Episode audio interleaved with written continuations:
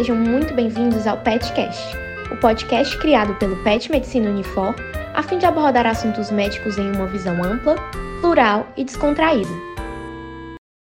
Oi, pessoal, eu sou a Lara Franco, uma das apresentadoras do PetCast. Hoje temos mais um episódio do nosso quadro sobre internacionalização na medicina e, para isso, trouxemos como convidada a doutora Paula Valente. A doutora Paula tem residência médica em ginecologia e obstetrícia pela Casa de Saúde Santa Marcelina. É mestre em toco-ginecologia pela UFC, médica ginecologista e obstetra da Prefeitura Municipal de Fortaleza, mastologista do Hospital César Caos, membro efetivo da Câmara Técnica de Mastologia do CREMEC, membro titular da Sociedade Brasileira de Mastologia e docente de medicina na Universidade de Fortaleza e Unicristos. Seja muito bem-vinda, professora. É um prazer ter a senhora aqui com a gente. Boa tarde, meninos. Prazer é todo meu, viu? Vamos lá, vamos conversar um pouquinho, né, sobre. É, a primeira pergunta que a gente tem para começar é aonde e por quanto tempo foi a experiência que a senhora teve fora do país? No caso, quais foram as maiores dificuldades e aprendizados que a senhora teve lá? Então, eu estava é, foi em, eu fui em dezembro de 1997, fiquei até junho de 1998 em Freiburg, que é numa cidadezinha no, ao sul da Alemanha. Né? Então foi um período muito rico de muito aprendizado. Né? Quando eu fui, eu já falava alemão, já tinha estudado por cinco anos e tinha ganho uma bolsa do DAD da Casa de Cultura Alemã. Essa bolsa veio para é, eram oito estudantes no Brasil inteiro, foi uma bolsa para o Norte e Nordeste e eu ganhei essa bolsa. Então, fui nesse período e eu passava o dia inteiro na Universidade de Freiburg, à noite era livre, né? Mas durante o dia, de manhã e de tarde, era na universidade. Então, rodei lá no, no, na radiologia. Foi muito rico, foi muito legal. Eu estava na faculdade, ainda não tinha entrado no internato mas estava prestes a entrar no internato, né? Acho que estava no, no sétimo semestre, mais ou menos. Certo. É, e no caso, quais foram as maiores dificuldades em aprender alemão? É muito difícil, porque é, é uma língua muito diferente do, do português, né? O alemão é difícil, realmente, é bem difícil, principalmente é, os verbos eles vão todos para o final da frase, então a, estru a estrutura da frase é diferente a, quando você forma a frase. E outra coisa diferente também é que os objetos eh, têm três declinações, eles podem ser o masculino, feminino ou neutro. E não é o óbvio como a gente acha que o, a faca, o garfo, para eles às vezes o garfo é a garfo a mesa é o mesa, então isso para nós é totalmente diferente. Então, é diferente, por exemplo, do inglês, que no inglês o animal é o it, né? Às vezes é você a cadeira é it, não. Para eles a cadeira é feminino, então tudo isso você precisa é, ter noção. Então, essas foram as principais dificuldades. Como eu já estudava latim, então para mim foi mais fácil. Né? Eu já tinha um inglês fluente, já tinha estudado um pouco de latim e francês, então o alemão não foi tão difícil por isso, mas é uma língua de difícil aprendizado, realmente, porque primeiro não se fala muito, né? Não, não é muito falado, e também porque a gramática do alemão também não é fácil. Imagino, viu, professora? Realmente, totalmente diferente, né? Isso. É, outra dúvida que os nossos ouvintes eles tiveram é como os alemães eles lidam com os estrangeiros. A senhora chegou a sofrer algum preconceito ou viu alguém sofrendo preconceito com quem não é natural de lá? Pronto, eu fui numa época em que a Alemanha não estava bem das pernas, né? Foi em 1998, a taxa de desemprego na Alemanha era superior, era quase 10%. Então, todo mundo que chegava lá não é, era visto como alguém que podia tirar né, sua vaga de emprego. Então, é, não foi fácil. Como eu, meu biotipo também não é parecido em nada com o alemão, né? É, é, me paravam muito na rua pedindo passaporte, porque me achavam com um jeito de turca, certo? Albanesa, só não me achavam alemão. E como eu falo muito com as mãos, né? A gente tem essa mania de falar muito com as mãos, de rir, de tocar nas pessoas, então, nossa, eles ficavam horrorizados. Então, realmente, eu tive um pouco de dificuldade, esse choque cultural. Né? Eles são mais reservados, são mais frios, e é, para você ter uma amizade leva mais tempo. Eu senti essa dificuldade. Mas é, dentro da universidade em si foi bem tranquilo, eu não tive maiores problemas, até porque eles sabiam que eu ia voltar.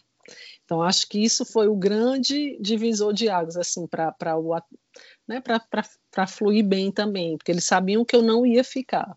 Né? Então, é, a bolsa, uma das coisas que eles deixam bem claro, com, por ser uma bolsa de DAD, é que você precisa retornar ao seu país de origem. Você não pode estabelecer um vínculo empregatício.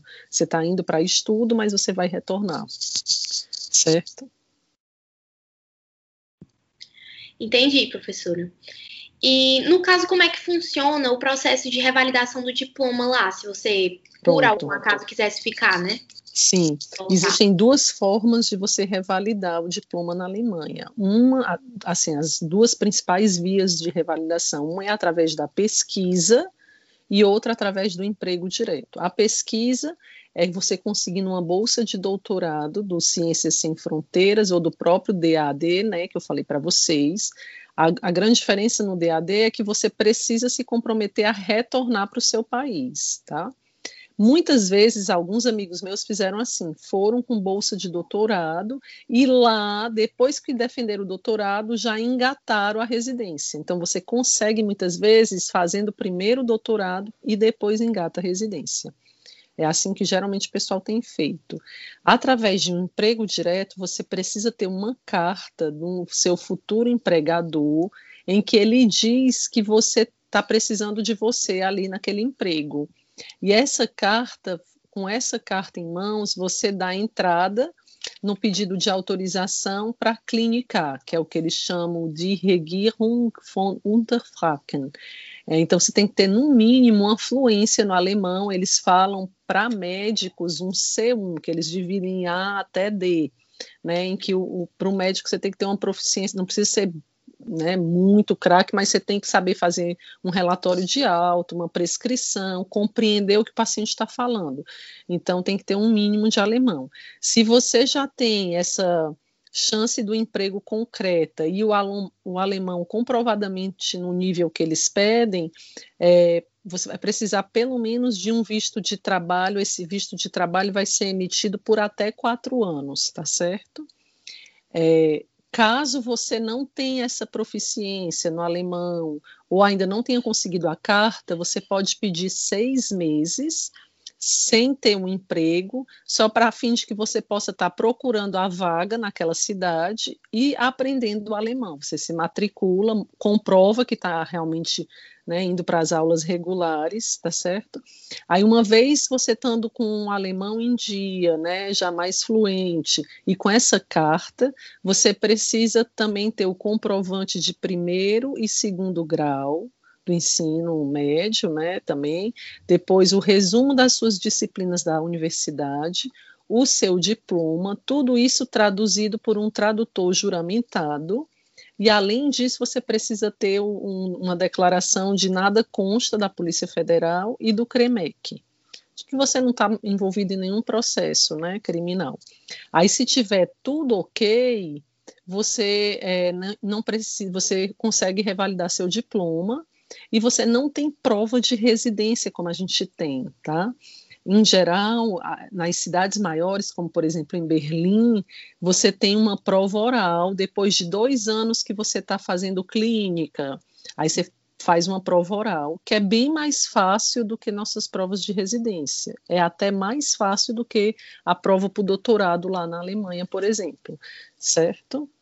Então, geralmente assim, a bolsa do residente é em média de 3 mil euros, o que dá para viver bem, não é viver com luxo, mas dá para você se sustentar com essa bolsa de residência sem precisar estar tá dando plantão extra para cumprir com, né, para pagar suas contas. Entendi, certinho. E, doutora, como é que funciona o sistema de saúde lá? No caso, ele é público, que nem o SUS aqui no Brasil? Pronto, o sistema de saúde da Alemanha é muito conhecido, tem uma excelente reputação, tanto em hospitais quanto em clínicas, né? E existe basicamente dois tipos de cobertura. A do seguro privado, que eles chamam de seguro, né, que é o Versicherung, é o seguro privado, e o seguro estatal ou público. Né? No seguro privado, só pode ser contratado pessoas que recebam um valor anual em média, superior a 60 mil euros.